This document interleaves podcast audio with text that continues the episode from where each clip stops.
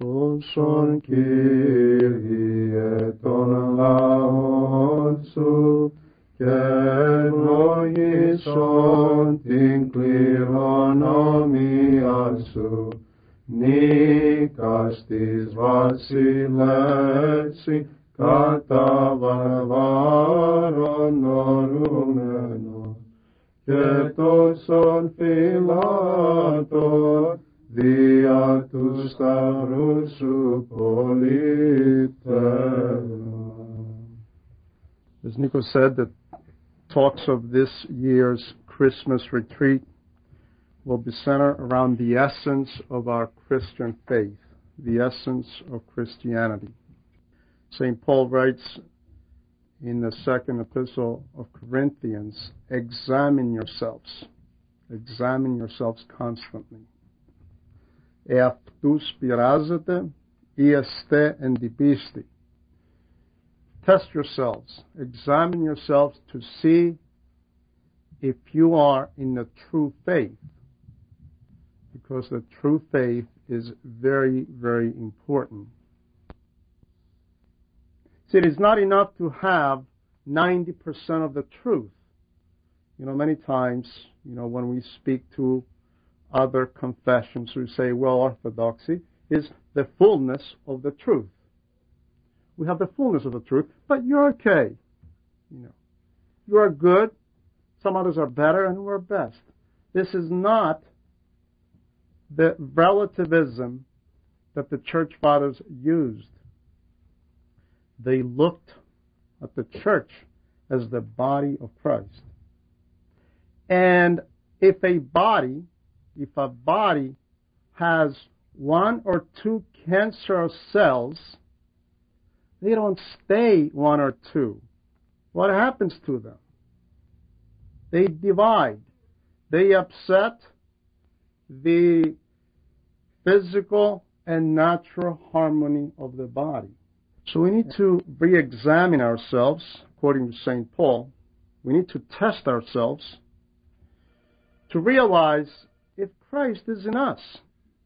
Just test yourselves to see if you have Christ inside of you. How much Christ do we have inside of us?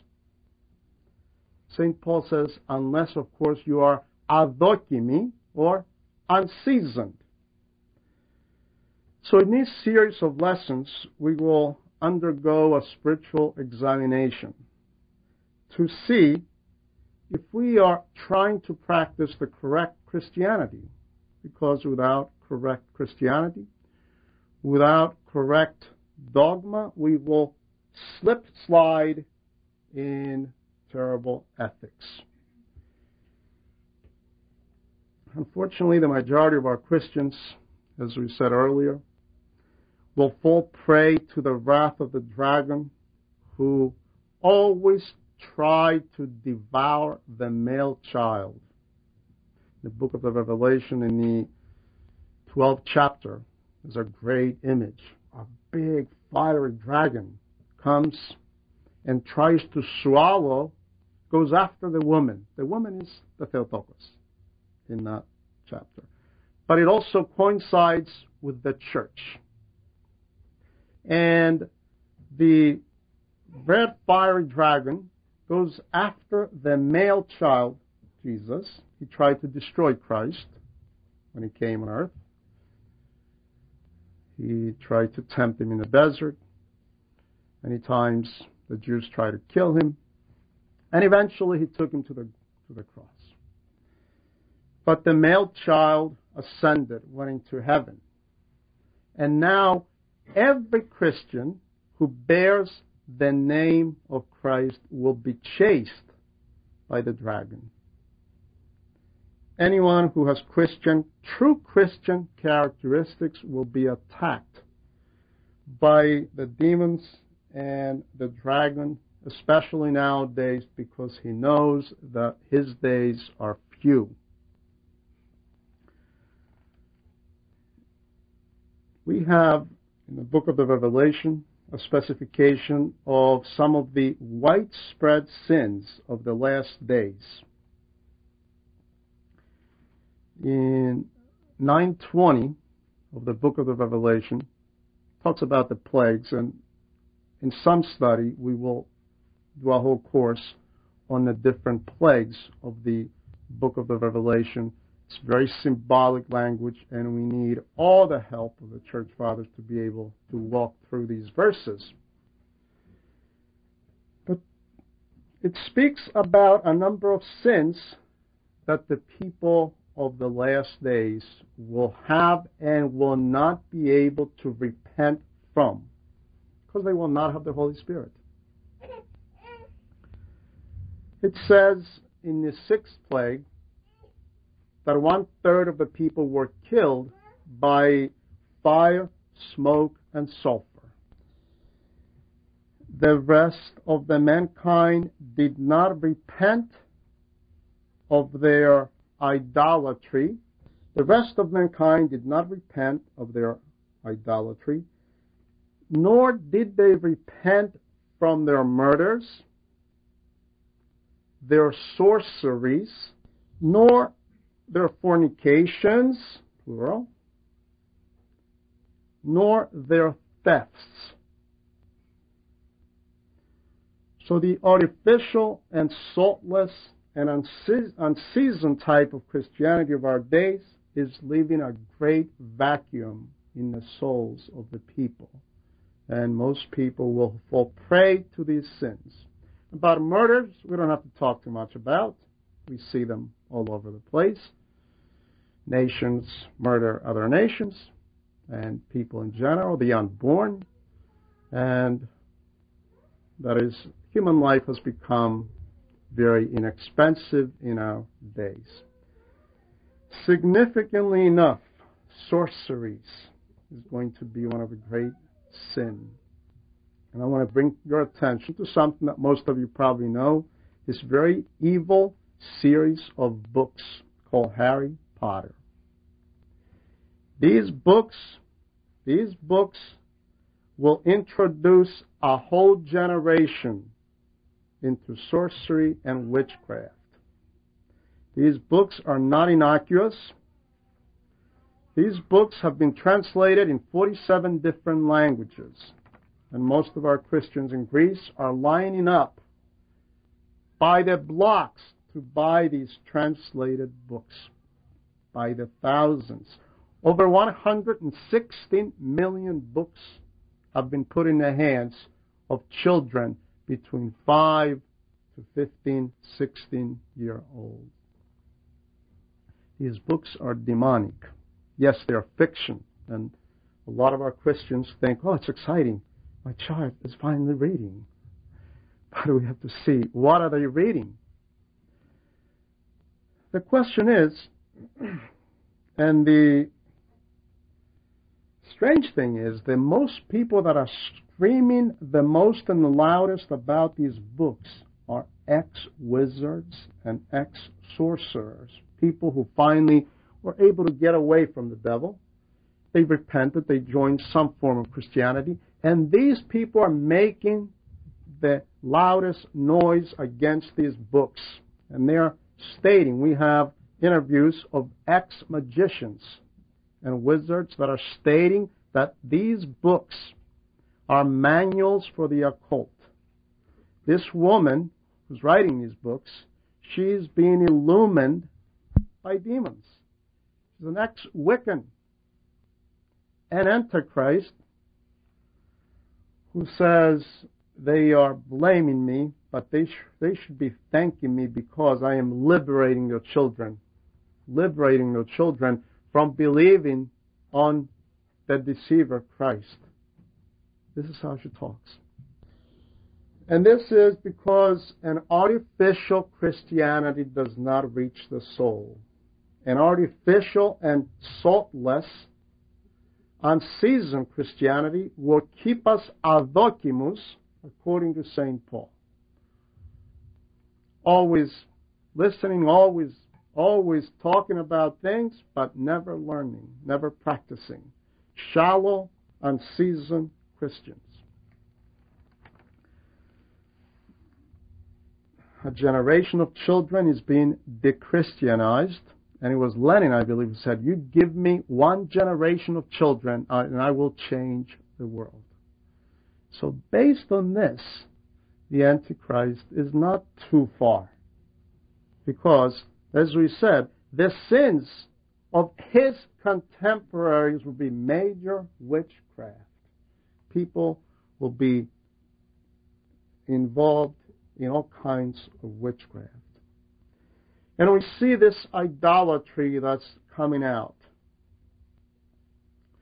The way it's stated in the book of the Revelation, we read in the 17th chapter, the beast which once was, and it was not, and will come up again from the abyss to go into perdition.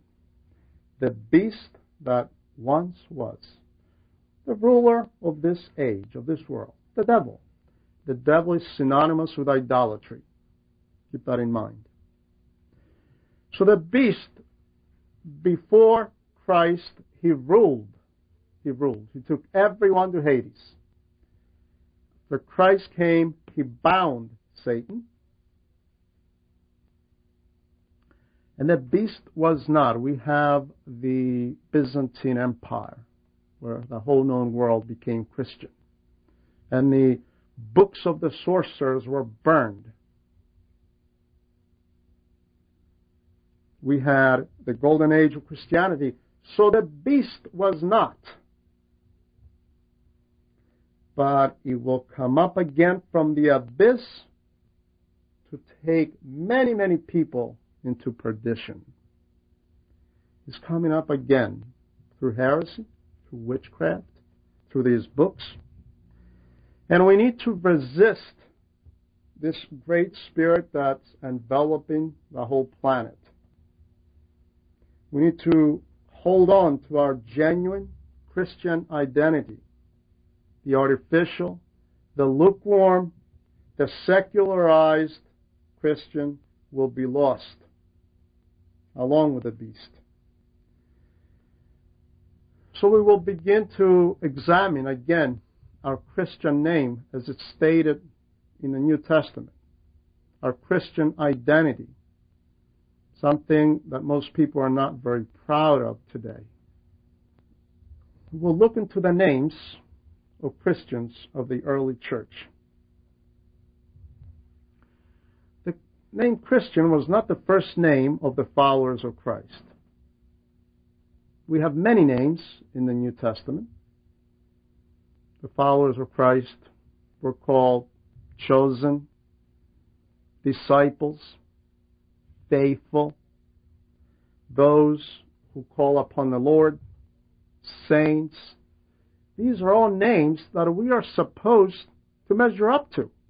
St. Ignatius says, anybody who boasts about any other name above the Christian name, he has cut himself from a people of God. So many people today boast about everything else, about their football team, soccer team, everything else, but their Christian identity.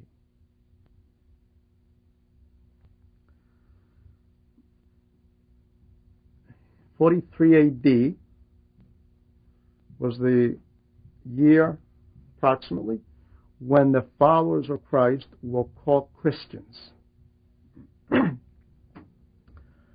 and it was a name of stigma. They were called Christians by the Gentiles. It was a way to put them down it's like a pejorative name.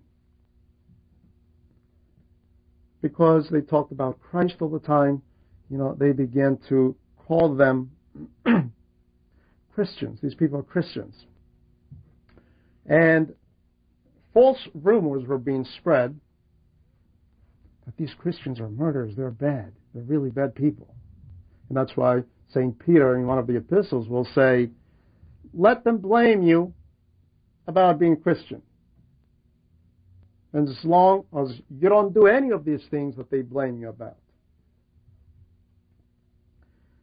The Christian name is a name of great honor, according to the church fathers. And It's the name that has been prophesied in Isaiah, the Christian name. In Isaiah 65:13, God is talking to the disobedient Jews, to the disobedient people, through the prophet Isaiah. And he says, You shall leave your name as a, as a curse to my chosen for the Lord God will slay you and call his servants by another name. He's talking to the Israelites. He's telling the Jews that someday your name will be put aside and another name will be given to those who follow me. So the new name of the people of God is Christianity, the Christian name. You shall leave your name as a curse, the name of Judaism. For the Lord God will slay you. Again, he's talking to the disobedient people who did not want follow Christ. We mentioned before that obedient Israel, the true Israelites, they became the church. They became the church during Pentecost and the preaching of the gospel. But those that did not follow Christ, their name has not been extremely honored through the centuries. And this is prophecy in Isaiah. The Lord will slay you and call his servants by another name. At 70 AD, this prophecy saw its fulfillment. At least part of its prophecy went over one or two million Jews were slayed inside the walls of Jerusalem by Titus. So this is the great name of Christianity that we need to uphold. And it is the only name that's being attacked by the ACLU and everybody. See, in the U.S. and Canada. You can talk about anything else, about Hinduism, you can talk about Muslim religion. You can have the Quran everywhere. The only thing that's being attacked is the Bible and Christianity. So a Christian is a name, is a person who promise, promises commitment to the life of Christ. Commitment to the life of Christ. It is the greatest name, even though, again, it was not the first name It was given to us around 43 AD. And after a while, the church considered this name to be very proper. It embraced this name, even though it was given to us by the Romans, the Gentiles, and the unbelievers. Another name that identifies us is the chosen people of God. We are God's elect. We're God's chosen people. Peter 2 9, to the scattered brothers at Pontus, Cappadocia, and all those chosen according to the foreknowledge of God. Chosen. A Christian is a chosen person, chosen by God.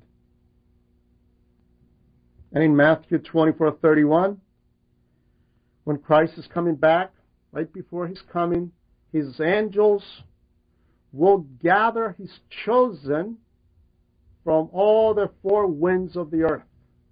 The angels will gather the chosen people of God. Now you may ask, well, does God choose some people and he pushes aside some others? What does that mean? How are we chosen? Do we believe in predestination? Certainly not. Some of the Protestants do. But God chooses to save a few people, and some others he spurns. Know, we have to interpret Scripture by Scripture to be able to understand. God wishes for everyone to be saved. God does not display any favoritism. He wishes for everyone to come to the epignosis to the deep knowledge of the truth. But to, in order to understand this, we need to look at some of the parables. How are we chosen? In one of the parables, the king is getting ready for the banquet of his son. and he invites, he sends out an invitation to everyone. Everyone is invited. And what happens to some of the people who are honored at this banquet? The one says, Agroni varasa. I bought a field and I need to go take a look at it. I'm honeymooning with my wife now. It's not time. Oh, I'm doing Christmas shopping now. I cannot come to the Bible class or to the study. I can't come Wednesday night. I have things to do. Oh, this Sunday? Yeah, I can't make it to church. And we go through our life with these excuses. We make excuses. We don't want to. You see, you don't go look at a field at night time. This is a supper. Supper back then was six, seven, eight, nine o'clock at night. It was late. So you don't look at a field nighttime. These are excuses. So the Lord says, forget these. Go invite anybody who wants to come. The parable is pointing towards the Jews who did not accept the Son. Go find the Gentiles. Bring them in. Go to the streets, to the anywhere. Pull them in. And one of the people that came in did not have a proper garment, which shows that the king was providing all the garments. We have to also understand some of the history and some of the traditions of those times. You know, clothes were very, very expensive. So a king would probably provide two three hundred wedding garments for everybody to wear when they were coming in, and they all they all had the same garment. So people could not have an they didn't have an excuse. I didn't have one. I'm too poor to buy. They all had the same garment, which shows that God is going to give us His grace to be chosen. He's going to provide our garments. He's going to provide His mysteries to prepare us. But the one visitor refused to wear the garment. He was offered one, but he was disobedient. He wanted to do things his way. You see. So the servants of the king said, What are you doing here? You don't have the proper garment. So he was escorted out. And that parable ends many are called, and the word many in the scriptures means all. Many, everyone is called, but few are chosen poly ligi eklekti. But to be chosen, we have to use our own free will. God is inviting us, but we have to want to obey and be there to take part in His supper. So we are chosen it's one of our names, one of our Christian names. Not exciting? We are the chosen people of God. Doesn't mean anything to us because see, we heard these things so many times. They don't they, they don't stir us up anymore. We have become calloused. Another one of our names that we need to live up to is we are disciples. Disciples. In the Acts of the Apostles, we read that, and by the Word of God, and it's very important that we hear and study the Word of God. The Word of God has to be heard. How can someone believe if they don't hear? That's why these studies are very important. So, by the Word of God, not just prayer, not just prayer, but by the Word of God, both. By the Word of God, the number of disciples were increasing greatly in Jerusalem. So all the Christians are disciples of Christ. People that study the life of Christ, they study the Word of Christ, and they study the life of His body, the church. So we need to develop a spirit of discipleship. We have to be constantly learning. But when we have egotism, you know what we say? Taxero, taxero. We know these things. We heard them once. We know them. Yeah. Yeah, you know what happens at the sitcoms every night, but you sit there and watch those every night, right? You know, antenna and some of these terrible Greek channels. We watch those every night. We know these things too, but we like to watch those things because we have become sick inside. So, in order to be a disciple, we need to develop, of course, the spirit and of discipleship and the spirit of humility. No, we don't know it all. We need to know certain things because true knowledge about God will help us to act and live properly. Another name of the early Christians that we see and today's Christians, of course. These all apply to all of us Christians. Pisti or faithful. Why are we called faithful? This goes back to the life in paradise, Adam and Eve. Adam and Eve were asked to be faithful to God. They were given a test of faith. Do not eat because you will die. Now, they never knew anything about death. They never saw anybody die in paradise. They, they, this was totally new to them.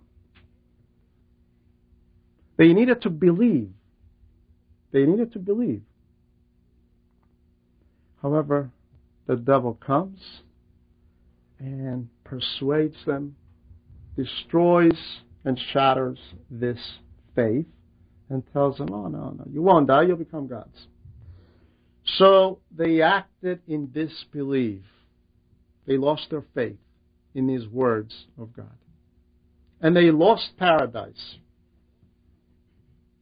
Now, in order to return to paradise, we need to use the same route, the same way, the element of faith. The element of faith. And that's why we were called faithful pisti. Back then, God says, Do not eat. You shall die. You're not ready to eat. Today, the same God, the same Creator, the second person of the Holy Trinity, He says, Now you must eat from this tree. You must eat from the fruit of this tree back then was do not eat from this fruit, you will die. Now, in the New Testament, God says, You must eat from the fruit of this tree. Who's the fruit hanging upon the tree? Christ. Christ. And now, as, as Christians, if we do not eat the body and blood of Christ, we do not live. We die. We die. Unless you eat the flesh of the Son of Man, you have no life in you. You're spiritually dead. And if you're spiritually dead, your body will resurrect someday, but will go into perdition, as we said earlier, along with the prince of the abyss, along with the devil and the demons.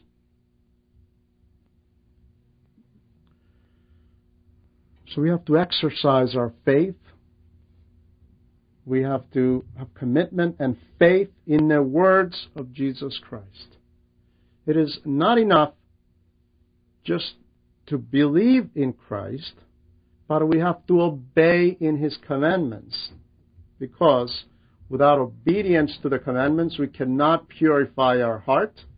And if we don't purify our heart, God cannot speak to us. We cannot be illumined and we will miss his voice when he's calling. Another name of the early Christians that we see in the New Testament, they were called those who call upon the Lord. It's a longer name. All the other names were one word. This has more words to it. Those who call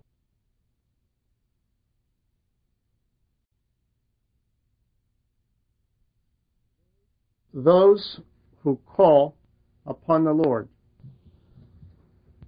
Ananias was a disciple in Damascus. And uh, we spoke last year about St. Paul falling off his horse when he was struck by the light of God. And then, groping, he finally made it without his physical eyes. He made it into Damascus, and there the Lord appears to Ananias in a vision and tells him, Ananias, go to this home, and there you will find Paul. Baptize him. And here we see the human weakness. we see how Ananias is trying to correct the Lord. Sometimes we do that. Lord, Lord, don't you know but you know that this man has caused so much grief, so much harm to all those who call upon your name. He's trying to. It's just a human reaction. And then he realized what he was saying, I'm sure. Lord, don't you know that this man. Yes, I know. Go. Lord, I have heard many reports about all the harm this man has caused to all those who call upon your name. That was one of the names of the Christians because they constantly called upon the name of the Lord.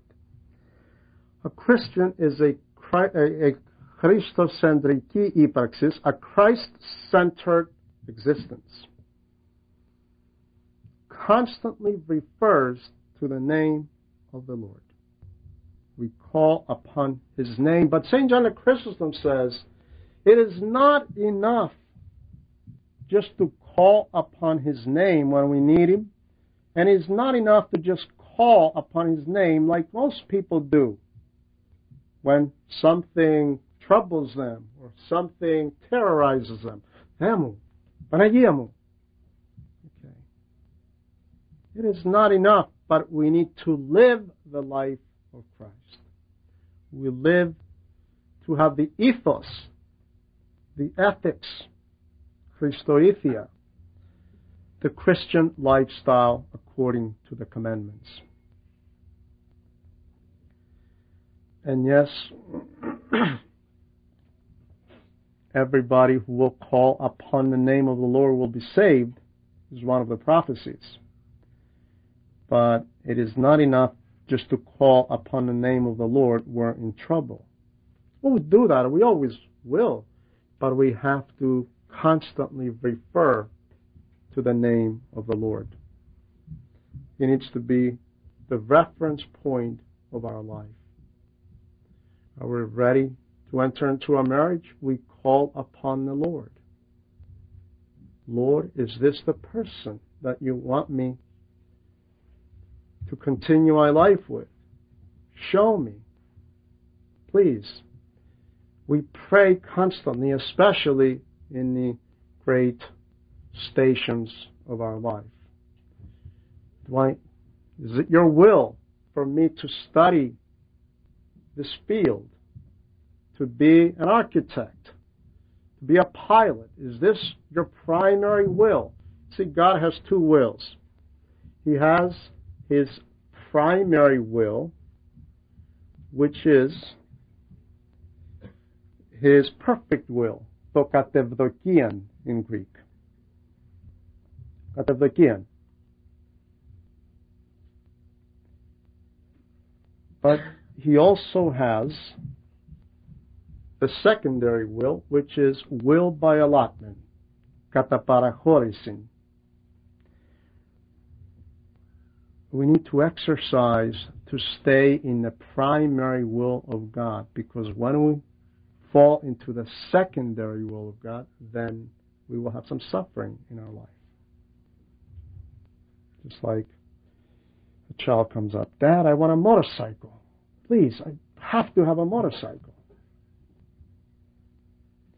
What wise father will try not to persuade his child not to have one? They're dangerous. Simple as that. That's the primary will of the father. But if the teenager insists, finally we're going to say what? Well, go ahead and do it. There's usually consequences when we always choose the secondary will of God.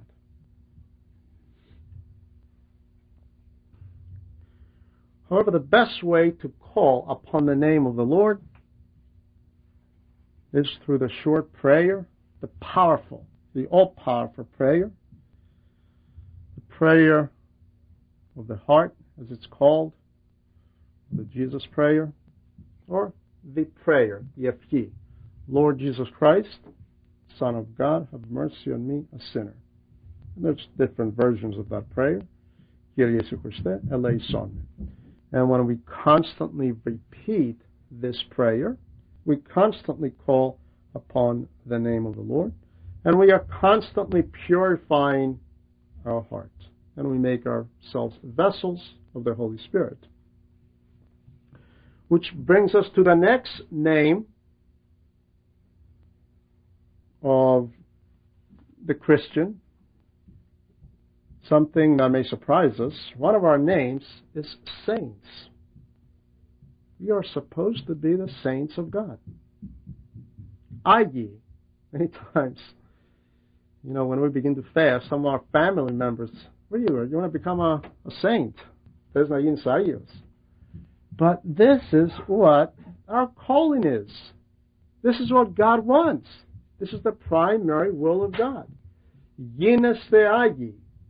Become holy because I am holy. This is the calling of Christianity. Christ did not come to teach us how to be good people, how to have good values, to be people of values. You know, this is the big discussion among families today. You know, the surveys being done in the United States, and uh, you know, people wonder why don't we have good values anymore? You know, we have to teach our children values.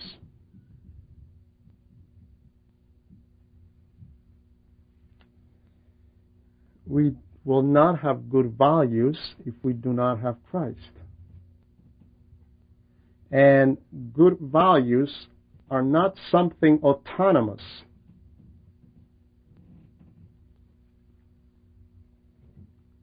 So it is not enough to teach good values. Christ did not come to teach us good etiquette. He came to show us how to become godlike. How to become like He is, something that the philosophers would never understand. Some of the other classes will talk about philosophy and Christianity and different philosophical systems. And we will see they would never expect this from a human being to become godlike. This is our calling. To become saintly, to become Christ like. Become holy, for I am holy. God will give us the talents to traverse, to go through the journey from the image to the likeness. Everyone everyone is born in God's image. Every human being. The image is a given. Everyone. We are in the image of God. And today, you know, we see non-Christians and, you know, we see people that are accomplishing great things. Astronauts, computer wizards, phenomenal things in science, technology, incredible things. Why? Because the soul of men and the body of men the person is made in the image of God. And based on this, on the dynamics of this image, we have these great capabilities.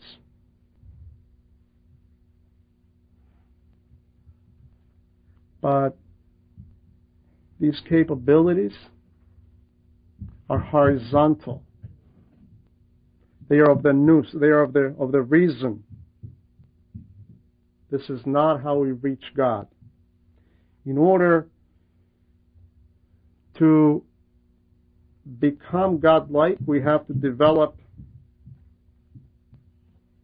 this organ of the soul, this part of the soul called nous, something that doesn't even exist in the Protestant theology, and even the Catholic or the Latin theology something that they lost. We need to practice traditions and also the commandments of God to purify the heart to become holy, saintly, day by day. The word saint or holy has two meanings in the New Testament, I use in Greek. It means something that's separate. We speak of the holy chalice. The holy chalice, it is something separated and preserved for that specific purpose.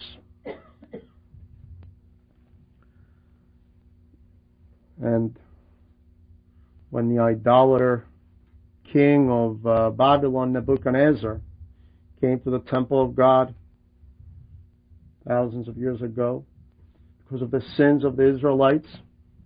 He went into the temple and he completed a great sacrilege in the temple. He destroyed the temple and he took all the holy objects of God the silver, the gold. He took it back where? To Babylon. And I believe his son at some night began to use these holy objects to drink wine and have a great celebration with all the magistrates and the prostitutes and everybody. And they were using the holy objects of the temple to drink out of. And the wrath of God came that night and he saw he saw a writing, a hand, a writing on the wall. These strange words.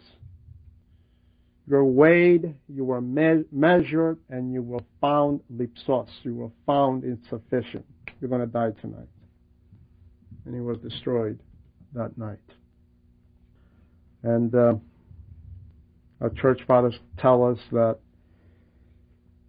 the Magi, those who came from the east, they made up for that evil. They did repentance for that awful action of that king. They returned that gold to the temple. They brought what to Christ? They brought gold. And that gold represents the gold that Nebuchadnezzar took from Babylon. So the holy things of God are separate. That's what holy means. And as Christians, we need to be separate from the world. Come out of her, my people. Come out of her, meaning Babylon, and Babylon is the secularized world. come out of her and be separate, and do not touch anything unclean. And I will accept you, and I will be your God, and you will be my people. God wants us to be totally His. The problem of us Christians today, we want to enjoy the combination of sin and salvation. This is the dilemma of today's Christianity. We want both. We want the world, and we also want holiness. And the two do not get along. When we begin to bring the world into the church, into our lives, then we become secularized, spiritless Christians. The Christians, most of the Christians of our days, most of us, we have been highly influenced by the world. But God is very clear. The Christians of the early centuries, they were separate. They left, they, they kept that Christian name to the highest level. Remember the 40 martyrs?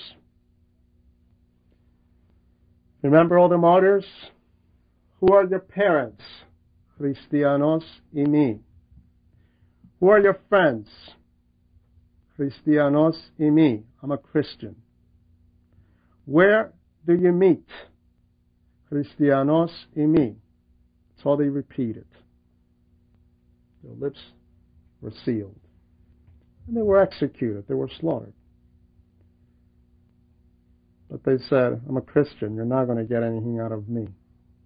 This is what they repeated over and over again when they were caught by their prosecutors.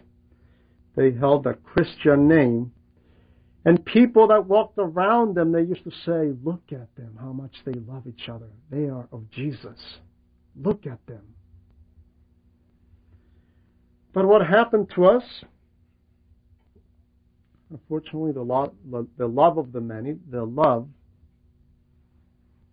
for Christ has grown cold, and this happens as we begin to become more and more material, as we begin to have our nous and our mind 99% of the time on the cares of this world, St. Nicodemus says, then we cannot delve into the mysteries of God. Society has become so anti Christian that both husband and wife must work. That we have to work all day and have a part time job because of our desires, St. James says. We want more because we want to compete with everybody else. And because our children are children of this world, we need to provide them the same way the world does. So we found ourselves spending much time away from our calling.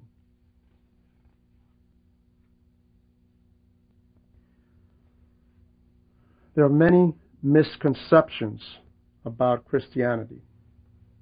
Many misconceptions that do we need to clear up. Many people think, well, he was a good person person may die or, you know, he was a good person. He didn't bother anybody.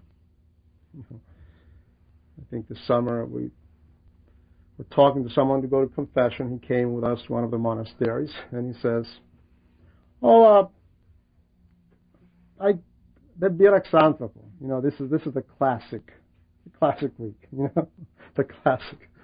Never bother a human being. Never. But then he confessed to us a little while, and he says he never let a girl go by without bothering her. But he never bothered a human being. You see, that's supposed to be natural, you know? Amazing, because we have ignorance. Ignorance. We think that we have to kill somebody, you know, to, to bother somebody.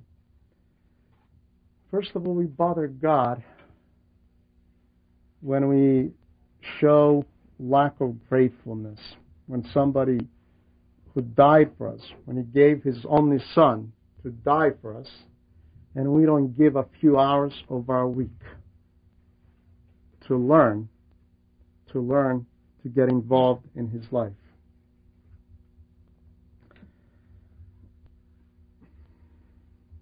There are many misconceptions about Christianity today. People think that Christianity is here to help people, to help uh, the world, to feed the poor, to make people good citizens of this earth.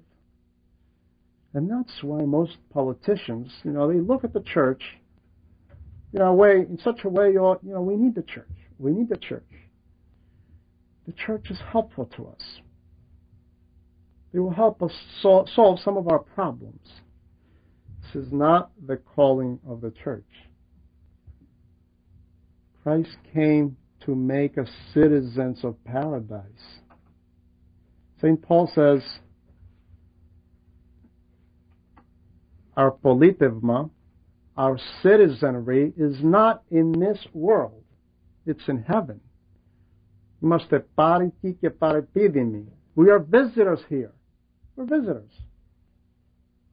if you're staying in a hotel room, you don't sit there and put up wallpaper and you decorate and you know, funny, they would sue you probably. But you don't even if you stay in a hotel room for a week or a month, you don't sit there and you know begin to reconstruct the whole room. And this is what we do. Life is very quick, very short, very short.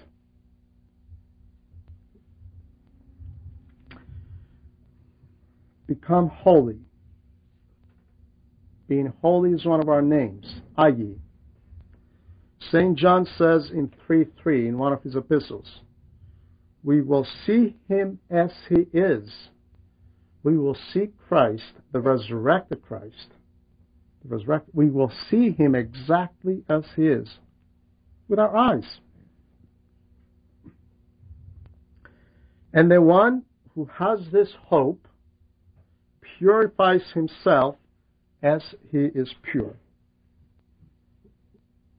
And that's why we purify our hearts by the Jesus Prayer, by the mysteries, and by all the tools that the Church and God has provided for us.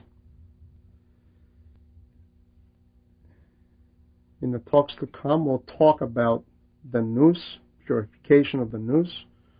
We will talk about some of the things that Christianity is not. And then we will concentrate on the essence of Christianity and the reason why Christ came on earth. Any questions before we close for the evening?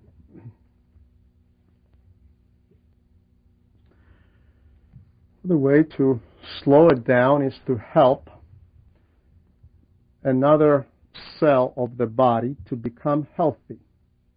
You see, the way we make the church healthy is, first of all, you know, the church is very healthy. The church is the body of Christ. We have to make that distinction. The church is flawless. But we are also the members of the body of Christ. And as we help ourselves first to understand the essence of our calling, the essence of Christianity, and we understand that we are disciples and we have we have a calling to make disciples of all nations. And we don't do that. See, once we begin to do that, and the way we started in the Orthodox sense, first we have to become illumined, and then we will help others.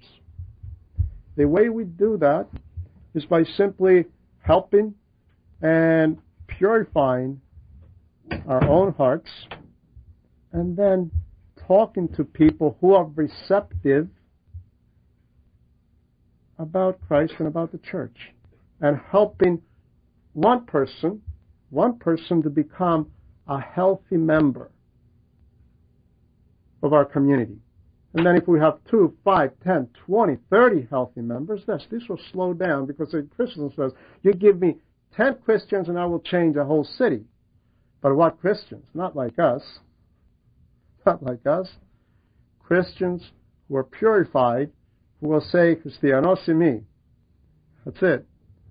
To me, Everything else is secondary. The way we slow the process down, and yes, God, can we slow God's process? Yes. Moses has done it. God was ready to destroy all the Israelites. He told Moses a number of times, let me just finish these people off, and look, I'll start, I'll start all over again. And Moses, he wanted to also test Moses and see his heart. Not to see it, to, to, to let us have this eternal testimony about the heart of Moses. To see how a true leader, a true shepherd is, who dies for the sheep. And he says, Lord, I know these people are miserable, and I am uh, editorializing here. Okay, I'm not quoting scripture. I know that they're stiff necked, but if you're going to kill them, go ahead and kill me too. See, he loved. He had true love in his heart, and this, of course, you know, pleases God. So when we become vessels of the Holy Spirit, then He listens to our prayers. Saint Spiridon, Saint Spirit, any spirits here? Happy name day. He was a shepherd. And when thieves would go and break into his uh, into his flock, of course they had to stay up late at night until the dogs slept, and you know maybe the you know, and they would get in to steal, you know, some sheep, or when when he would catch them, um, he would feel, listen, you guys stayed up all night, you did a vigil for this. Here, just take one, take it with you. Go ahead. what thieves would not change by this kind of heart, by this kind of soul? They all repented in Cyprus. This one, uh, he had a, he was selling, somebody came to buy 12 goats, and he and the saint told him, just go and put uh, the money, you know, right there. Yeah, uh, we don't, you don't have to count it. No, no, we don't count it. Just go put it there. Well, he paid for 11, but he didn't pay for the 12. And he took the 11 goats, and they all followed him along. The 12 would not budge. He comes, carries this animal, puts him on his shoulders, and continues to walk and this animal is beating him, literally beating him, cutting him up. He's bleeding. The animal is running back. He cannot take this animal with him. And the saint finally asked him, uh, Is it possible that you did not pay for this animal? and he fell down and, you know, he asked for forgiveness. I'm sorry, uh, Father, I, I gave into temptation. I didn't pay for it. So you then and you put the extra coin there, and instantly the animal joined the others all by itself. You see, uh, when we have these giants, these beacons of orthodoxy, then souls are changed. Thousands of people. So this is the orthodox way. To run all over the place and do missions, missions, missions, okay, we don't accomplish much. We will accomplish a few things, but we will accomplish great things if we first purify our hearts and become vessels of the Holy Spirit and practice the Christianity that Christ has left us, the one that most of us will lose when he says, rhetorically, he asks the question, When I come back, will I find faith on earth? Will I find faith on earth? And the answer is no. He will find a very, very artificial, ecumenistic, everything goes type of Christianity, married homosexuals. Oh, I'm sorry, it's against the law to talk about that in Canada. Yeah, you can go to jail for that. Okay, and I'm not not being joking. Uh, that is true. You know, uh, we will find people who actually have churches and teach things that even small children know that they are unholy and ludicrous. But unfortunately, when we have all these dialogues with these people, we begin to think like them as we will speak in the other classes. Because most of our theologians today, they are theologians of academia, of the reason, of the reason, logiki. However, uh, the part of the soul, part of the soul that receives the revelation of God is the nous. The nous. And unless that becomes purified and clean, it cannot receive revelation from God. It coincides with a reason. So we have a lot of brain talk today. It Doesn't come from the heart. And people know it. They know it when we speak. So we need to pray for people to become vessels of the Holy Spirit, and we need to start with us because we have a great calling we are Christians. The greatest name on earth. The greatest name on earth. We are chosen people. And we walk around miserable most of the time because we didn't finish our Christmas shopping on time. We walk around miserable because we go out and spend, spend, spend, as Nico said, and then we are depressed for a number of months.